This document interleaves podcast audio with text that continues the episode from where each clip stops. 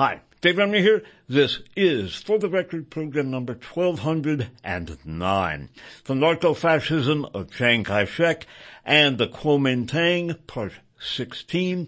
This is being recorded on October 20th of the year 2021 we are uh, winding down, perhaps uh, a little bit late for some people's taste, but uh, uh we're winding down to the conclusion of this series, and we'll then uh, continue with other areas of inquiry. Before we get into uh, this program, however, four quick points at the top of each for the record description and at the top of each Food for Thought post there is a link which will enable you to subscribe to the comments, most of which are made by our brilliant contributing editor Pterrafractyl and some by other listeners as well.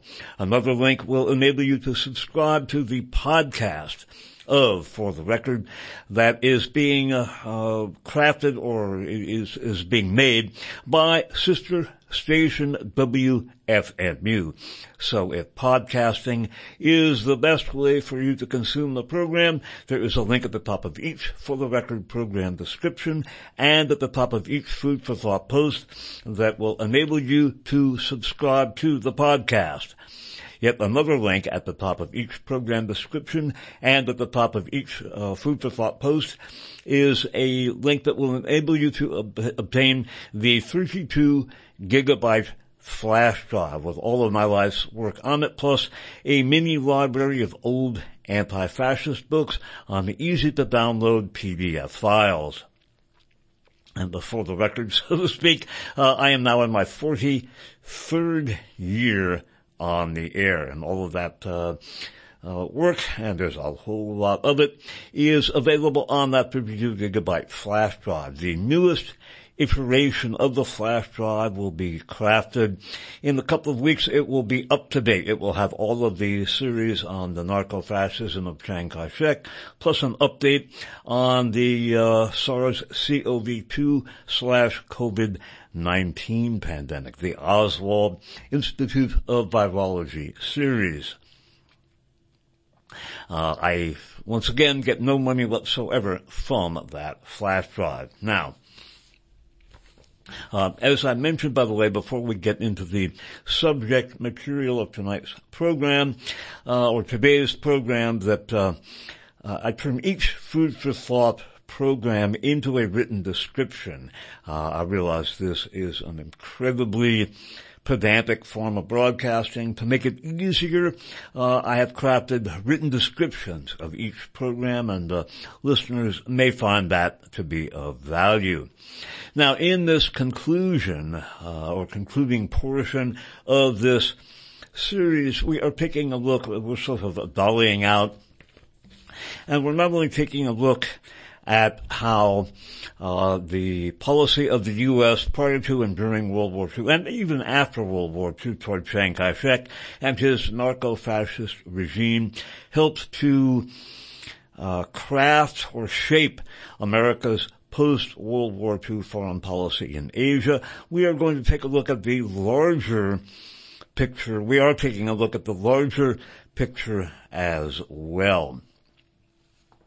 Uh, repeating once again a passage from the book The Soong Dynasty, S-L-O-N-G Dynasty by Sterling Seagrave. Uh, it is, some people say it is still in print. There are both hardcover and softcover editions.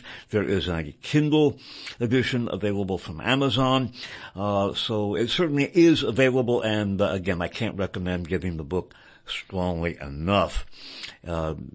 Sterling Seagrave, and we'll talk about this in our concluding broadcast in this series. Uh, Sterling Seagrave has paid dearly for writing this book and his other books as well. In the Soong Dynasty, published in hardcover by Harper and Row, copyright 1985 by Sterling Seagrave, uh, we read about one of the State Department's uh, high-profile flacks, frankly, a guy named Stanley Hornbeck, H-O-R-N-B-E-C-K, uh, he is described by Sterling Seagrave as follows. The doyen of State's Far Eastern Division and goes on to say the Hornbeck, had only the most abbreviated and stilted knowledge of China and had been out of touch personally for many years. He withheld cables from the Secretary of State that were critical of Chiang and once stated that, quote, the United States Far Eastern policy is like a train running on a railroad track. It has been clearly laid out and where it is going is plain to all, unquote. It was, in fact, bound for Saigon in 1975 with whistle stops along the way at Peking, Quemoy, Matsu, and the Yalu River. Uh, Saigon, obviously, a reference to the Vietnam War. We'll be getting into that uh, in this series. Uh, and Matsu are two tiny islands in the Straits of Formosa between mainland China and Taiwan that were a bone of contention during the uh, uh, first Cold War, and uh, the Yalu River is a reference to the river that borders both North Korea and China. In the Korean War, as I have said many times, uh, Douglas MacArthur, in charge of the UN forces in Korea, was advised as they were driving through the north by military intelligence officers not to approach the Yalu River. They warned that if MacArthur did that, China would enter the war. Well, MacArthur disregarded their expert advice and did what they advised him not to do, and that had the results which he had, uh, been warned about, namely the Chinese came in, and what resulted was what Americans call the Battle of Chosin Reservoir. Uh, the Chinese have a different ref, uh, name for that. It was a military disaster for the American and UN forces. Uh, we have been talking again, I think that ironically, and I think uh, Sterling Seagrave meant the same thing here, I think Stanley Hornbeck's assessment of U.S. Asian policy, like a train running on a railroad track, it has been clearly laid out, and where it is going is plain to all is in fact at, tragically and sadly accurate, and I believe that is basically what we are going through today. But we are uh, going through some of the aspects of America's Asian policy. In our last program, we took a look at the profound Nazi and SS connections to the contingency plan by the U.S. and uh, its allied countries to use Chiang Kai-shek's forces to reoccupy mainland China after a nuclear attack was launched on mainland China. We also took a look at the resuscitation of the Nazi SS propaganda film from the Third Reich days to be shown to German audiences, and we spoke about the uh, background of the 167, 162nd, excuse me, uh, Turkestan Legion. That was a Third Reich military formation that uh, ultimately was part of the Wehrmacht and the Waffen SS. Uh, resuming that discussion with an item that we uh, concluded very quickly in our last program, and this concerns uh, Isa Yusuf Alptekin. He was an ally of Chiang Kai-shek and the uh, Kuomintang, and he was the patriarch of the Uyghur separatist movement in Xinjiang province a book which is obviously uh, something of a written apologia for pan-Turkism. It is called A Dark Path to Freedom, Ruzi Nazar, from the Red Army to the CIA by Enver Altayli, A-L-T-A-Y-L-I, uh, translated by David Bartram and uh, translation copyright by Bartram, by Hurst and Company London, a uh, hardcover edition and it describes Ruzi Nazar, who uh, was taken prisoner while serving for the, with the Red Army in World War II, and then uh, promptly switched to the Turkestan Legion and ultimately was part of not only that formation, but the Dirlewanger Brigade as well. That was an SS punishment unit that was among the most ruthless of the Waffen SS units. After the war, Nazar went to work for the CIA and he was the representative for the anti-Bolshevik bloc of nations at WACL's 1984 conference in Dallas, Texas. WACL being the former World Anti-Communist League. And reading from The Dark Path of Freedom, this was his attempt to uh, maneuver the aforementioned Isa Yusuf Alptekin into the Bandung Conference in 1955 in Indonesia. That was a conference of what was to be called non-aligned nations or third world countries, basically countries that did not want to be either part of the Soviet bloc or part of the US and NATO bloc as well during the Cold War. Uh, skipping down. Ruzi told the press office of his plans and they informed journalists and delegates of the press conference to be given by Ruzi Nazar, observer delegate from Turkestan and a former officer in the Turkestan Legion. Again, that um, was ultimately a, a, a, Wehrmacht and Waffen SS formation of uh, Turkic, uh, Turkophone nationals from the former Soviet Union and skipping down. Sayed Shamil had wanted to come to Bandung along with the Uyghur leader Isa Yusuf Alptekin. Again, as we looked at a couple of shows ago, he was a, an ally of Chiang Kai-shek and the Kuomintang and uh, the patriarch of the Uyghur separatist movement in Xinjiang uh, province. Sayed Shamil had wanted to come to Bandung along with the Uyghur leader Isa Yusuf Alptekin, the former prime minister of the Republic of East Turkestan, which had been broken up by Chinese armies in 1949. But Shamil was the only one to obtain a visa as the Chinese government had put it, as, as, the Chinese government had put pressure on the Indonesian government to stop Alptekin from being given one. And, uh, Again, uh, we looked at Nazar in uh, AFA program number 21 about Western intelligence connections to the shooting of the Pope.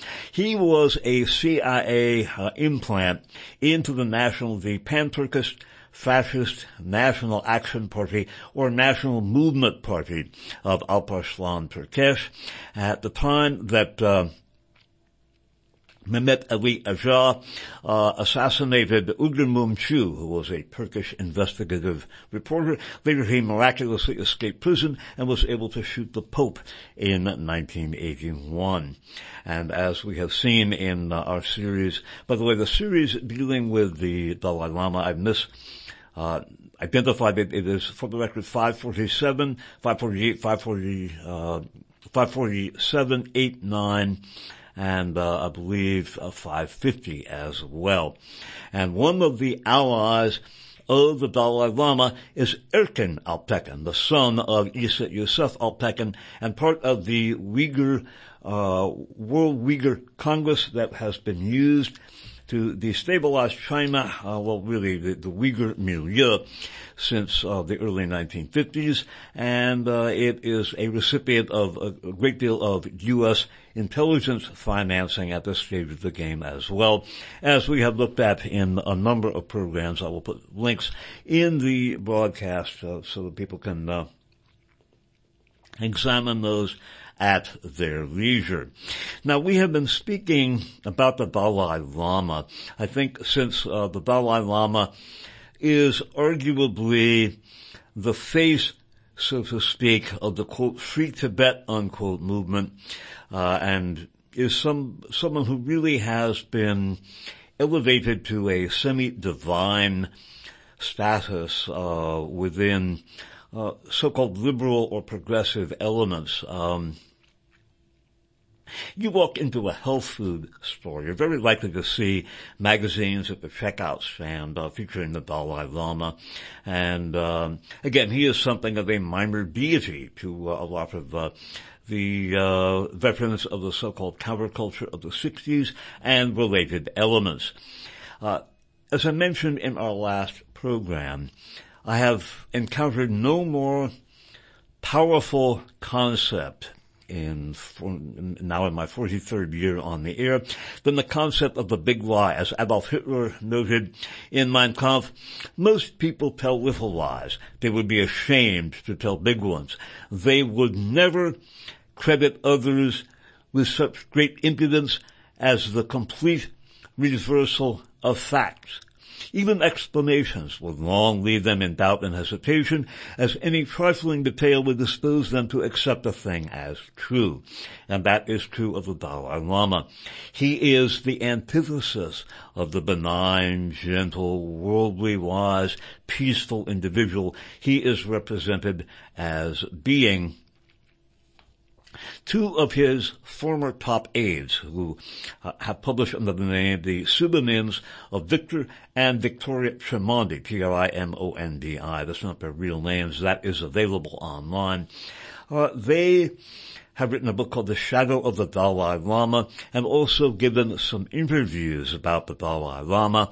Again, I encourage people to uh, secure that book. I think it's only available online, um, but if it is available in uh, print form, particularly in English, uh, please do get it. Again, I get, no money from this, but they basically reveal the truth about the Dalai Lama in addition to his manifest SS connections and some of his other right-wing and fascist connections.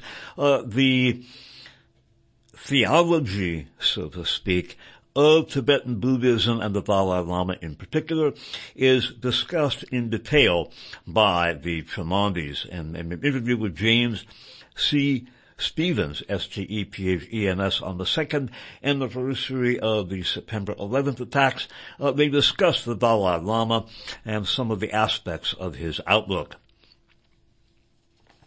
And uh, they point out here, by the way, this is in, for the record, program number 547. I thought, by way of underscoring how our policy in Asia, and again, we're the uh, uh, Free Tibet movement is part of our uh, policy in Asia and the aforementioned Adrian, not in this program, but Adrian Zenz, who is the go-to person for the quote genocide unquote against the Uyghurs.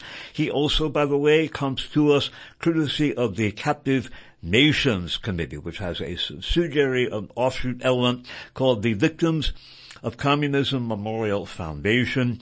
That uh, is the ideological and political launching pad for Adrian Zenz, who was pretty much the sole source of information on, the really disinformation, about uh, the Uyghurs and Xinjiang province. Ironically, as he talks about genocide, he, he again is a part of an organization that is the offshoot of the Captive Nations Committee, co-founded by OUN World uh, uh, basically uh, Ukrainian World Congress operative Lev Dobriansky. His daughter Paula Dobriansky uh, chaired the Tibet desk for the Bush George W. Bush State Department, and the other co-founder of the Captive Nations Committee, which is part of the political launching pad for uh, Adrian Zenz, is none other than Yaroslav Stetsko, who was the wartime head of the Ukrainian puppet state or satellite state of Nazi Germany and presided over the genocide of Jews, uh, Russian nationals, and Poles in Ukraine. So it is very interesting. He, uh, that, that is to say, Adrian Zenz is also now one of our quote experts unquote about Tibet. Uh, talking about the Dalai Lama again and his theocracy, the Trimondis say in this interview the Dalai Lama, the God King of Tibet, is the highest representative of Tantric Buddhism established in Tibet in the 8th century AD. Tantrism, the last stage in the history of Buddhism since the 5th century AD in India, is based on ritual and magic formulas.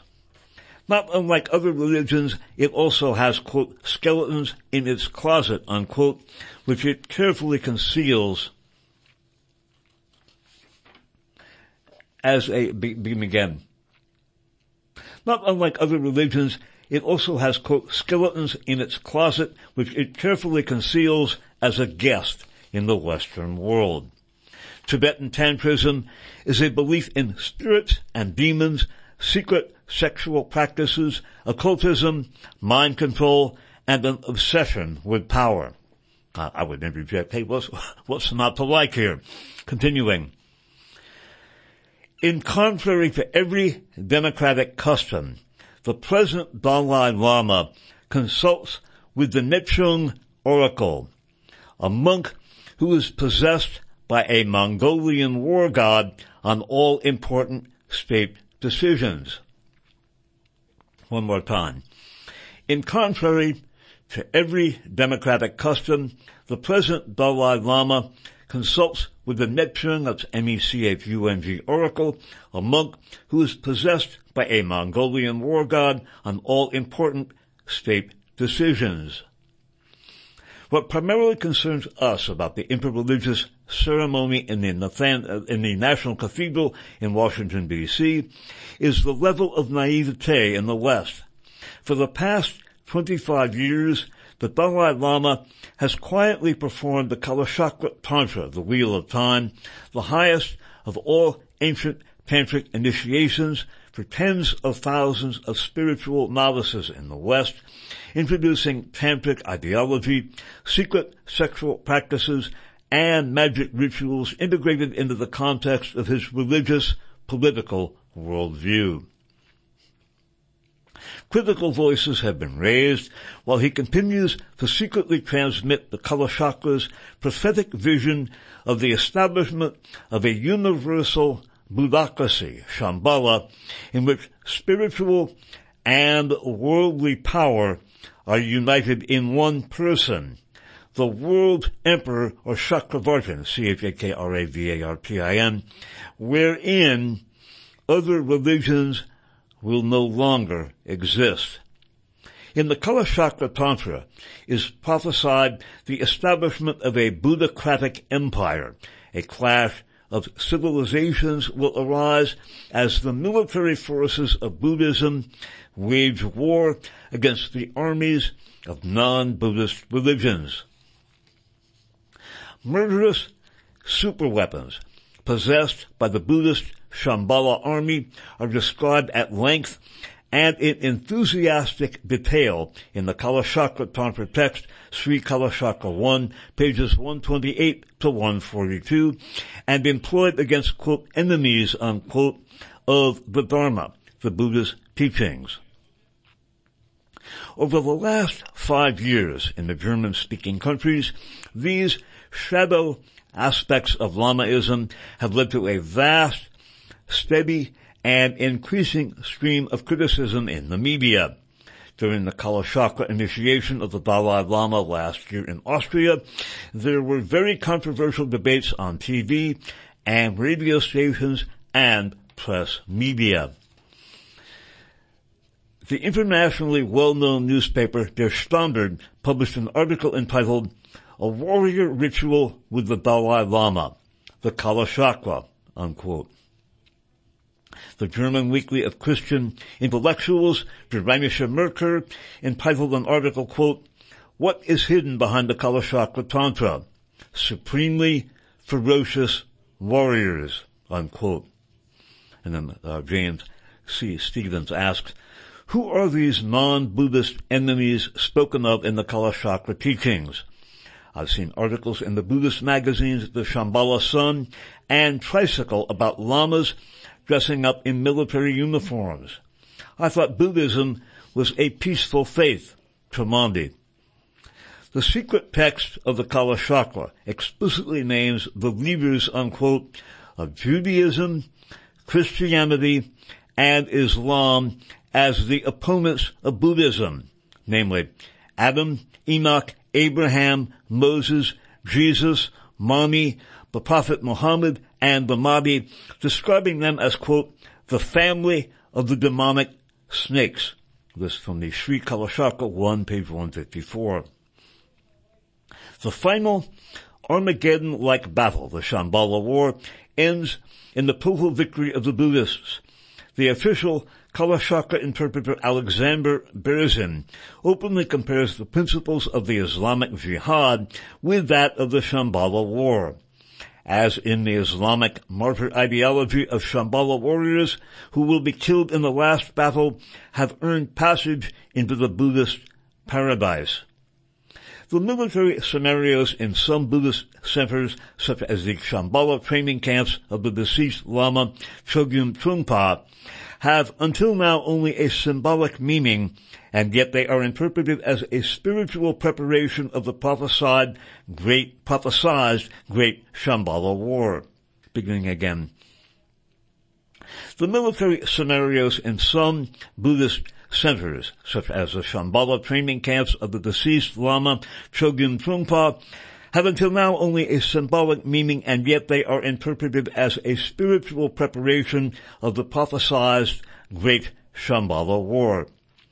In the imagination of some lamas, all participants in a Kalachakra initiation have the questionable privilege of being reborn as Shambhala warriors, unquote, in order to be able to participate in the coming apocalyptic battle, either as infantry or officers, depending on rank. High lamas of particular lineages have already been assigned to commanding positions in the future.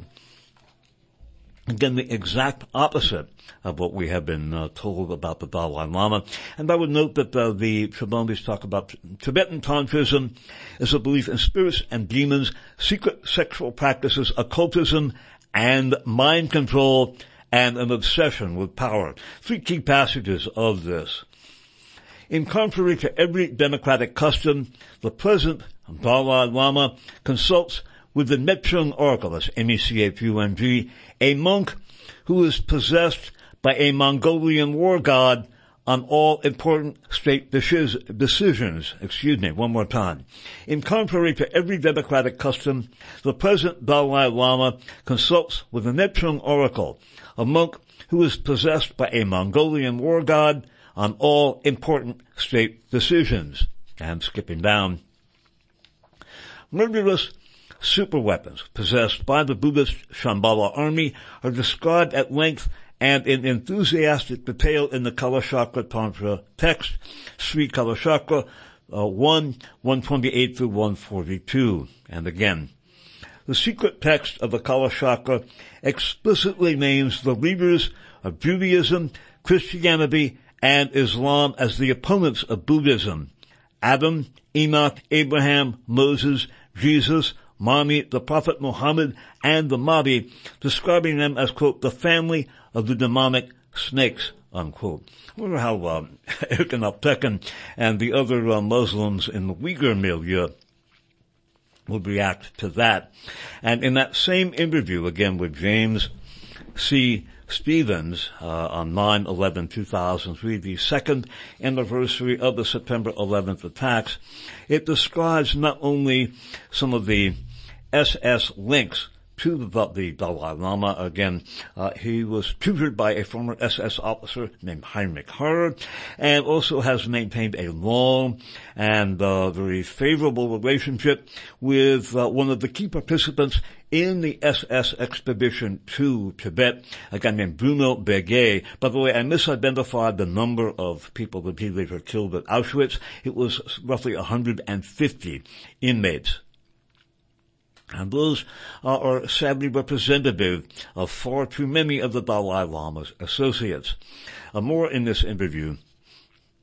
In our historical essay, Hitler, Buddha, and Krishna, an unholy alliance from the Third Reich to today, we show that the warlike and racist ideas of Heinrich Himmler of the SS and of other well-known neo-fascists have been fundamentally inspired by elements of different Asian religions such as Vedism, Buddhism, Lamaism, and that prominent German Zen teachers, Durkheim and Hegel, have been convinced Nazis, parenthetically. We spoke about this in uh, our long series of interviews with Peter Levenda about his masterful work, The Hitler legacy. He talks about weaponized religion and posits it as a form of mind control. Indeed, I think that uh, bears contemplation.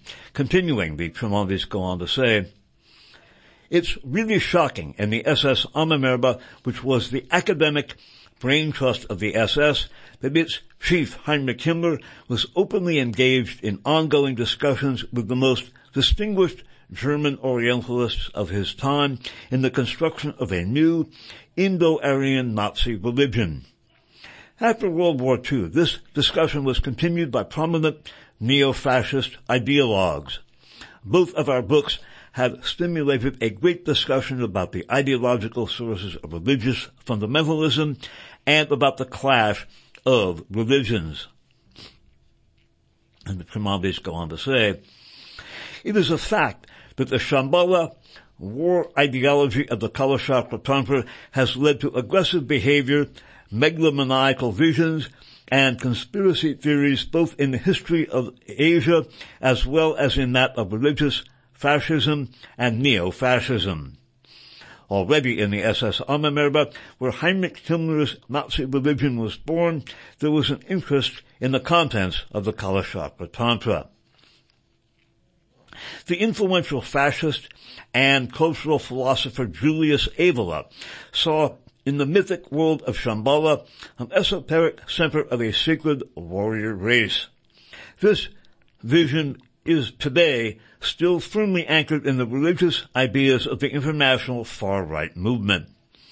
That alone makes it necessary for the Dalai Lama to distance himself clearly from the warmongering Shambhala myth.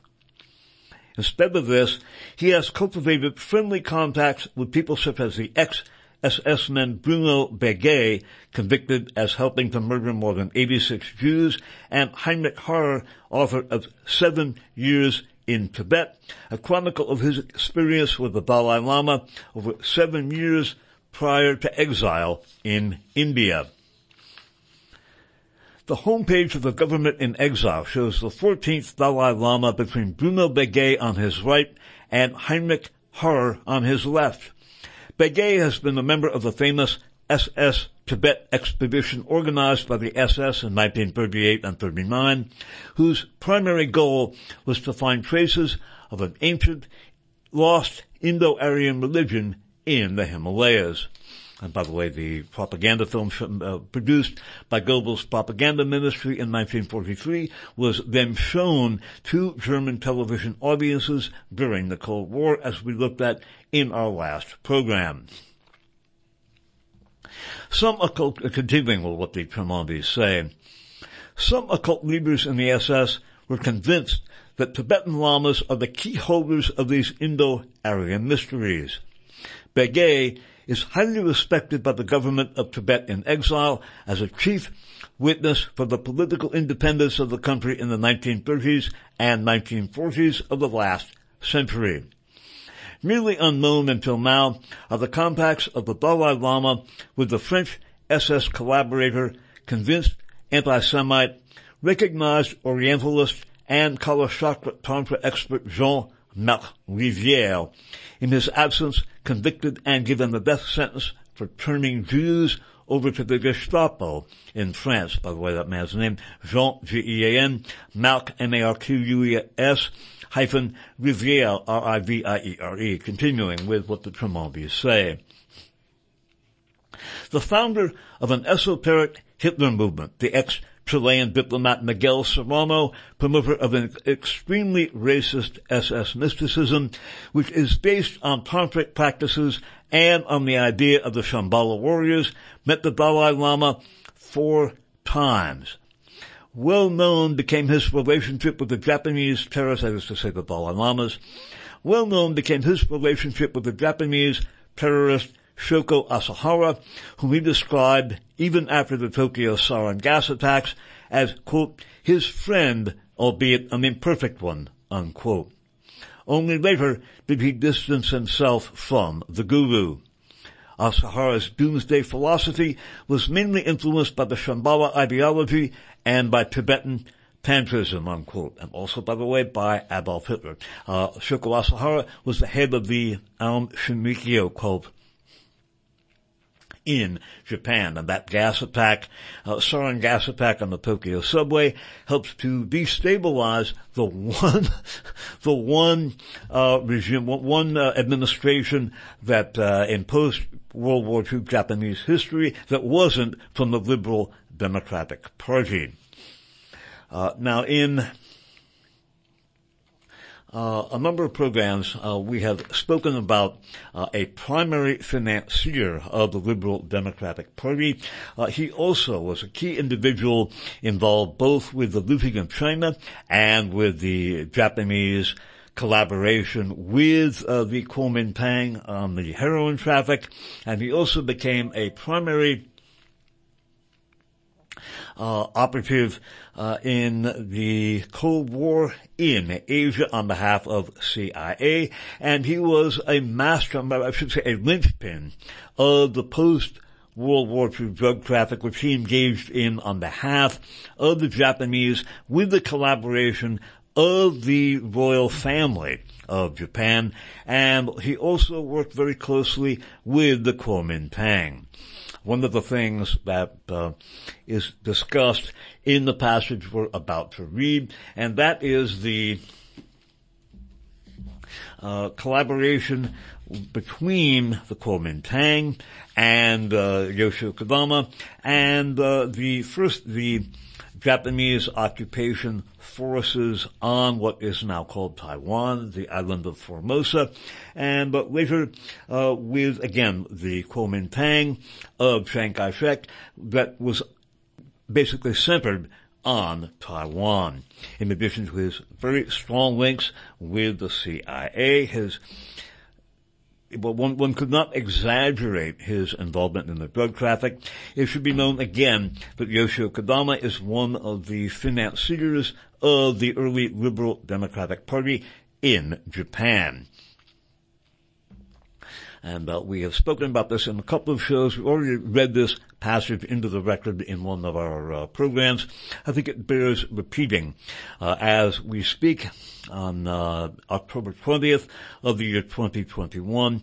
There is a lot of uh, bloviating about Taiwan and how the uh, Chinese are going to occupy, they're going to attack Taiwan. I would be very surprised if they attacked Taiwan. Uh, uh, China hasn't been in war in more than 40 years, and the only major war they have been in since the conclusion of the Chinese Civil War in 1949 was the Korean War, and we've already discussed the uh, entry of China into that conflict. Uh, time permitting, perhaps, uh, we will speak about uh, Taiwan, but uh, again, it really is a large subject. I think that there is a there certainly is a lot of saber rattling. Uh, Taiwan's restriction of semiconductor sales to uh, China, and also the illegal presence of military advisors in Taiwan uh, probably is one of the irritants uh, for the to China. Uh, bear in mind that China was just attacked with the uh, uh, COVID-19 pandemic. we've spoken about that at great length, and we will update that in another program at the conclusion of this series. But again, as one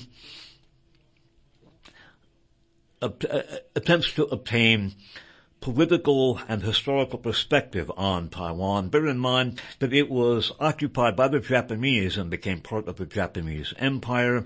And uh, then later at the Cairo talks, at which uh, Chiang Kai-shek and Madam Chiang Kai-shek, nay uh, Mei-ling Soong, were primary participants, it was given to Chiang Kai-shek uh, by the uh, as part of the post World War II dispensation of colonial territories.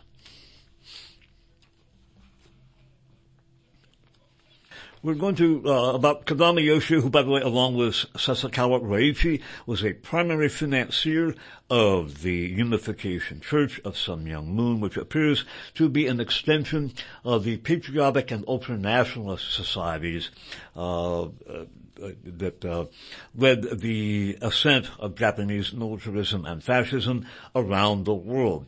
And both Kodama Yoshio and Sasakawa Ryuichi were deeply involved in Operation Golden Lily. We're going to turn once again to the remarkable text, again, as important a book as has ever been written, and I would go so far as to say that I think without having read this book, you really uh, are not in the position past the point to understand the world you live in. The book is called Gold Warriors, America's Secret Recovery of Yamashita's Gold by Sterling and Peggy Seagrave, uh, hard and softcover editions published by the Verso Press. We've uh, done many programs about gold warriors and including um, an interview with Peggy Seagrave and an interview with both Sterling and Peggy Seagrave. The interview with Peggy Seagrave is for the record, I believe, 428, and the interview with both of them for the record, 689 of Kodama Yoshio, his collaboration, his pivotal role in the drug traffic, his collaboration with the Kuomintang, his collaboration with the royal family of Japan, and some of the political history of Taiwan we read Another source of underground funds was Kodama, who was reported to have amassed some $13 billion in war loot for his personal use. This included two truckloads of diamonds, gold bars, platinum ingots, radium, copper, and other vital materials. In order to curry favor with MacArthur's men, Shukan Bunshun said Kodama turned the over to ESCAP, that was the uh, American slash MacArthur occupation government of uh, post-World War II Japan. In Tokyo Journal, John Carroll states that at war's end, quote, Kodama had a good portion of his valuables transported to the vault of the imperial family in the imperial palace, unquote. Despite his lifelong involvement in murder, kidnapping, drugs, and extortion, Kodama is said to have been regarded by Emperor Hirohito as a true patriot, possibly because of the great sums he generated for Golden Lily. This may explain why Japan's top gangster was permitted to hide some of his loot in palace vaults, but it goes deeper to include narcotics. In the spring of 1945, Kodama made a quick trip to Taiwan to see that its many heroin factories were dismantled for return to Japan, along with remaining stocks of heroin and morphine. On his return, Kodama was assigned to be a special advisor to the emperor's uncle, Prince Higashikuni, who served as Japan's prime minister, uh, being, being, um, on his return, Kodama was assigned to be a special advisor to the emperor's uncle, Prince Higashikuni, who served as Japan's prime minister briefly at the start of the U.S. occupation according to Kodama's own memoir. Immediately after the surrender, Higashikuni had, quote, two or three of us counselors arranged a meeting and secretly, unknown to his cabinet ministers, Higashikuni visited General MacArthur in Yokohama.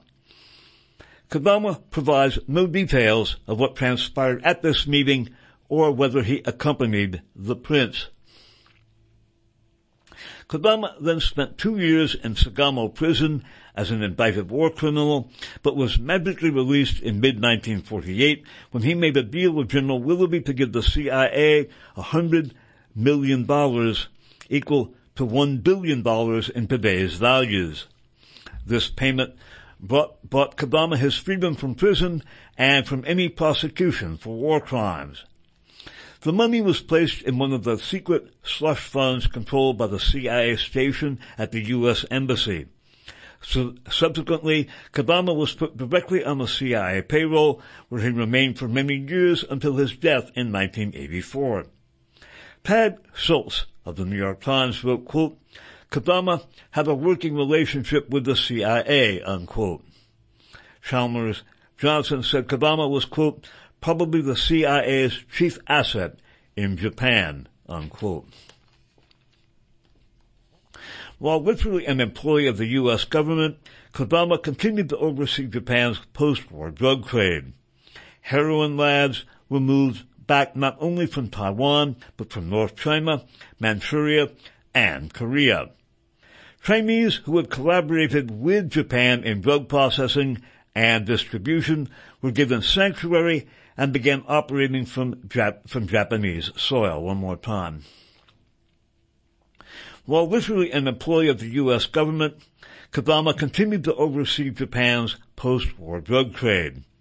Heroin labs were moved back not only from Taiwan, but from North China, Manchuria, and Korea.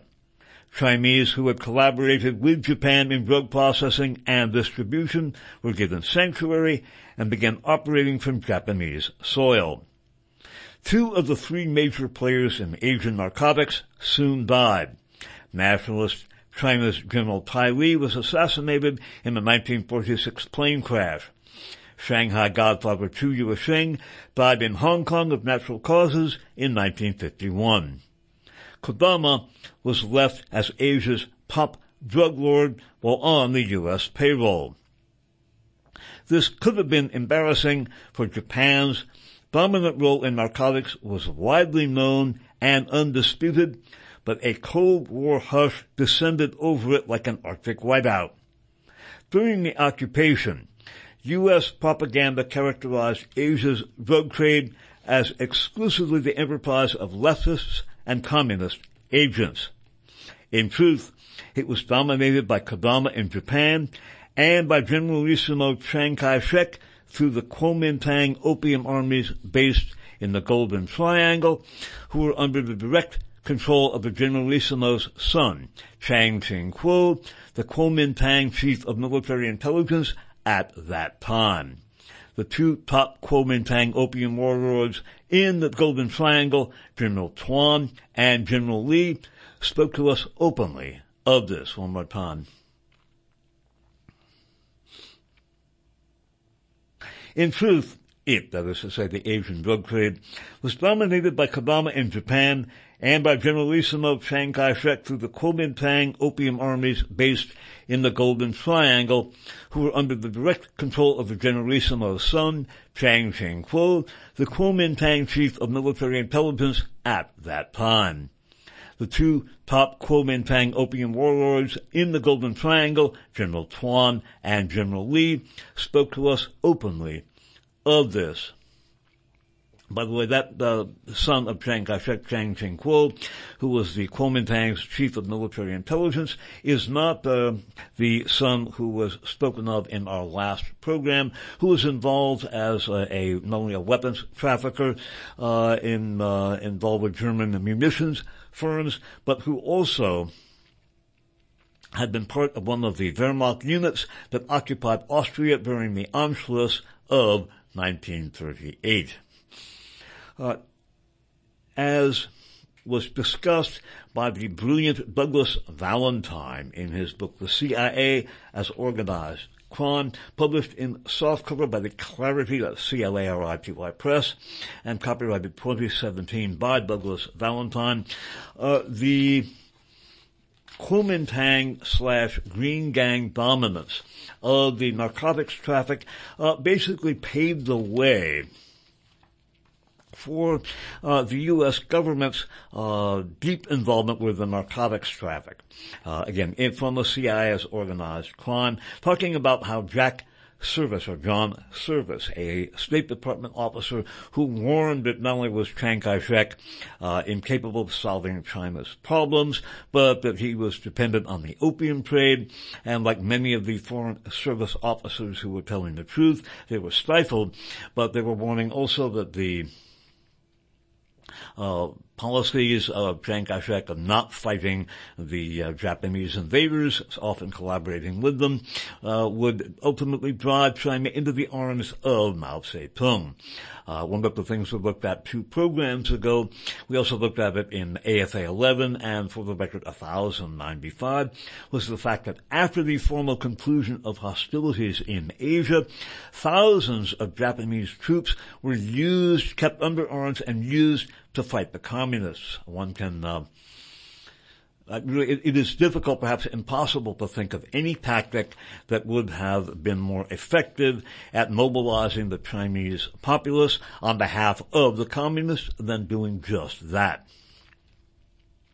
Uh, rereading a section from the CIA's organized crime that we uh, read earlier in this series, John Service's persecution was fair warning that anyone linking the nationalist Chinese to drug smuggling would, at a minimum, be branded a communist sympathizer and his reputation ruined.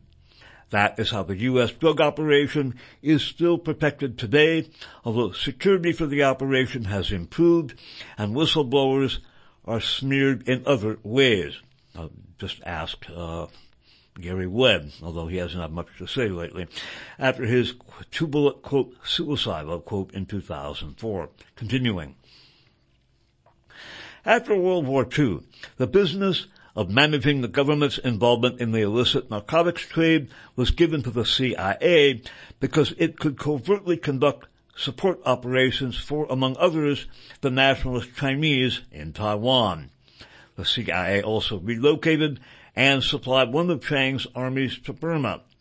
This Kuomintang army, by the way, I alluded to in the passage from Gold Warriors that we just read, this Kuomintang army supported itself through the opium trade, and the CIA flew the opium to places where it was converted to heroin and sold to the mafia. The other bureaucracies, the military, and the Departments of State, Justice, and Treasury provided protection along with the China lobby, congressmen, and senators who controlled the little information that was made public. One more time. The other bureaucracies, the military and the Departments of State, Justice, and Treasury provided protection along with the China lobby congressmen and senators who controlled the little information that was made public. Something of an extension of that uh, is discussed in the book that we have uh, covered uh, before. This book is called The American Deep State. Wall Street, Big Oil, and the Attack on American Democracy by the brilliant Berkeley researcher Peter Dale Scott. It was published in hardcover by Rowman, R-O-W-M-A-N, and Littlefield, and copyright 2015 by Peter Dale Scott, one of the uh, deans of American political science and publishing. And what he talks about is the evolution of the Kuomintang drug traffic. Uh, it again was involved with the CIA and was expanded to Thailand as well. Uh, Thailand, like many other countries in Asia, including the aforementioned Taiwan, uh, South Korea, uh, were established as dictatorships by the U.S. in the wake of World War II, uh, in the name of democracy, really to fight communism. And Peter Scott uh, relates something really quite remarkable about uh, the post World War II institutionalized American involvement with the drug trade. And he writes, in the American deep state, Wall Street, big oil, and the attack on American democracy as follows. At the time of the Marshall Plan slush fund in Europe, the CIA also took steps which resulted in drug money to support anti-communist armies in the Far East. In my book, American War Machine, I tell how the CIA, using former Office of Strategic Services or OSS agent Paul Helliwell, created two proprietary firms as infrastructure for a Kuomintang army in Burma, an army which quickly became involved in managing and developing the opium there. The two firms were Sea Supply Incorporated in Bangkok and Civil Air Transport Incorporated, later Air America, in Taiwan. This allowed the CIA to deny responsibility for the flights when CAT planes, having delivered arms from sea Supply to the opium-going army, then returned to Taiwan with opium for the Kuomintang. Even after the CIA officially severed its connection to the Kuomintang army in 1953, its proprietary firm Sea Supply Incorporated supplied arms for a CIA-led paramilitary force, Paru, P-A-R-U, that was also financed, at least in part, by the drug traffic. Profits from Thailand filtered back, in part through the same Paul Helliwell, as donations to members from both parties in Congress.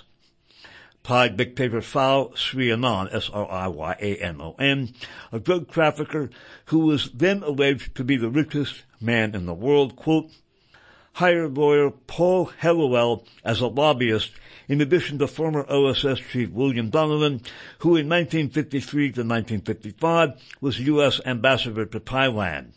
Donovan and Helliwell divided the Congress between them, with Donovan assuming responsibility for the Republicans and Helliwell taking the Democrats. In the 2021, we're hearing a lot about bipartisanship or the lack thereof, at least uh, in terms of uh, welcoming clandestine drug profits as contributions. Uh, there was indeed what might be termed a narco bipartisanship in Congress in this time period. One more time. Profits from Thailand filtered back in part through the same Paul Helliwell as donations to members from both parties in Congress.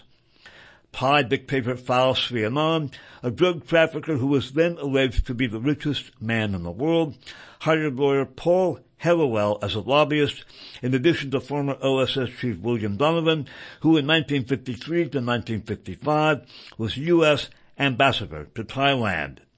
Donovan and Helliwell divided the Congress between them, with Donovan assuming responsibility for the Republicans and Helliwell taking the Democrats.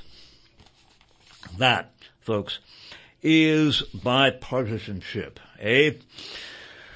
Uh, we are going to continue uh, with the momentum uh, along that train track that Stanley Hornbeck alluded to uh, as its um, when, it stops being in uh, Saigon in 1975. We're going to talk about uh, a bit about the war in Vietnam and how that derived from the same basic forces.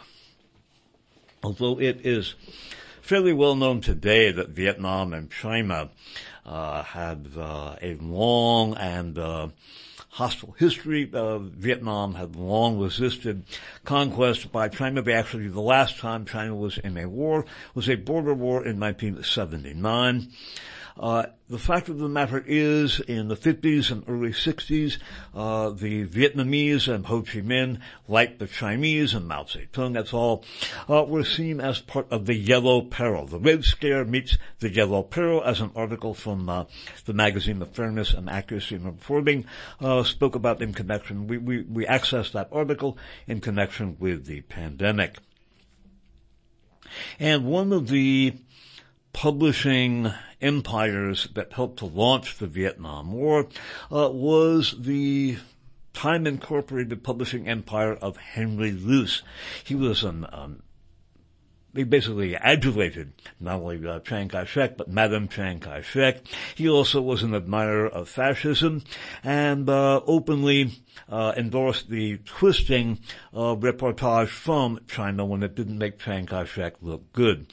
Uh, as a kid growing up, uh, I remember re- reading Life magazine. I'm looking at the still pictures of the Zapruder film, and they didn't make sense to me. Um, but I figured, well, I'm just a kid, and I just can't understand these complex things that adults understand. In fact, uh, Henry Luce and Life magazine and Time Incorporated bought the Zapruder film and then altered it in fundamental ways, including uh, publishing still frames from the Zapruder film that were out of order. We will talk about that because it was the assassination of JFK that led to America's involvement in the Vietnam War, as we have looked at in many programs. However, we will be talking about that in our next broadcast. By the way, there is good material. There is a lot of good reportage on the Zapruder film and Henry Luce and Life magazine's handling of it. We will be relying on Into the Nightmare by Joseph McBride. However, we will do that in our next program. This concludes for the record program number 1209, The Narco-Fascism of Chiang Kai-shek and the Kuomintang, part 16. This is being recorded on October 20th of the year 2021. I'm Dave Emory. Have fun.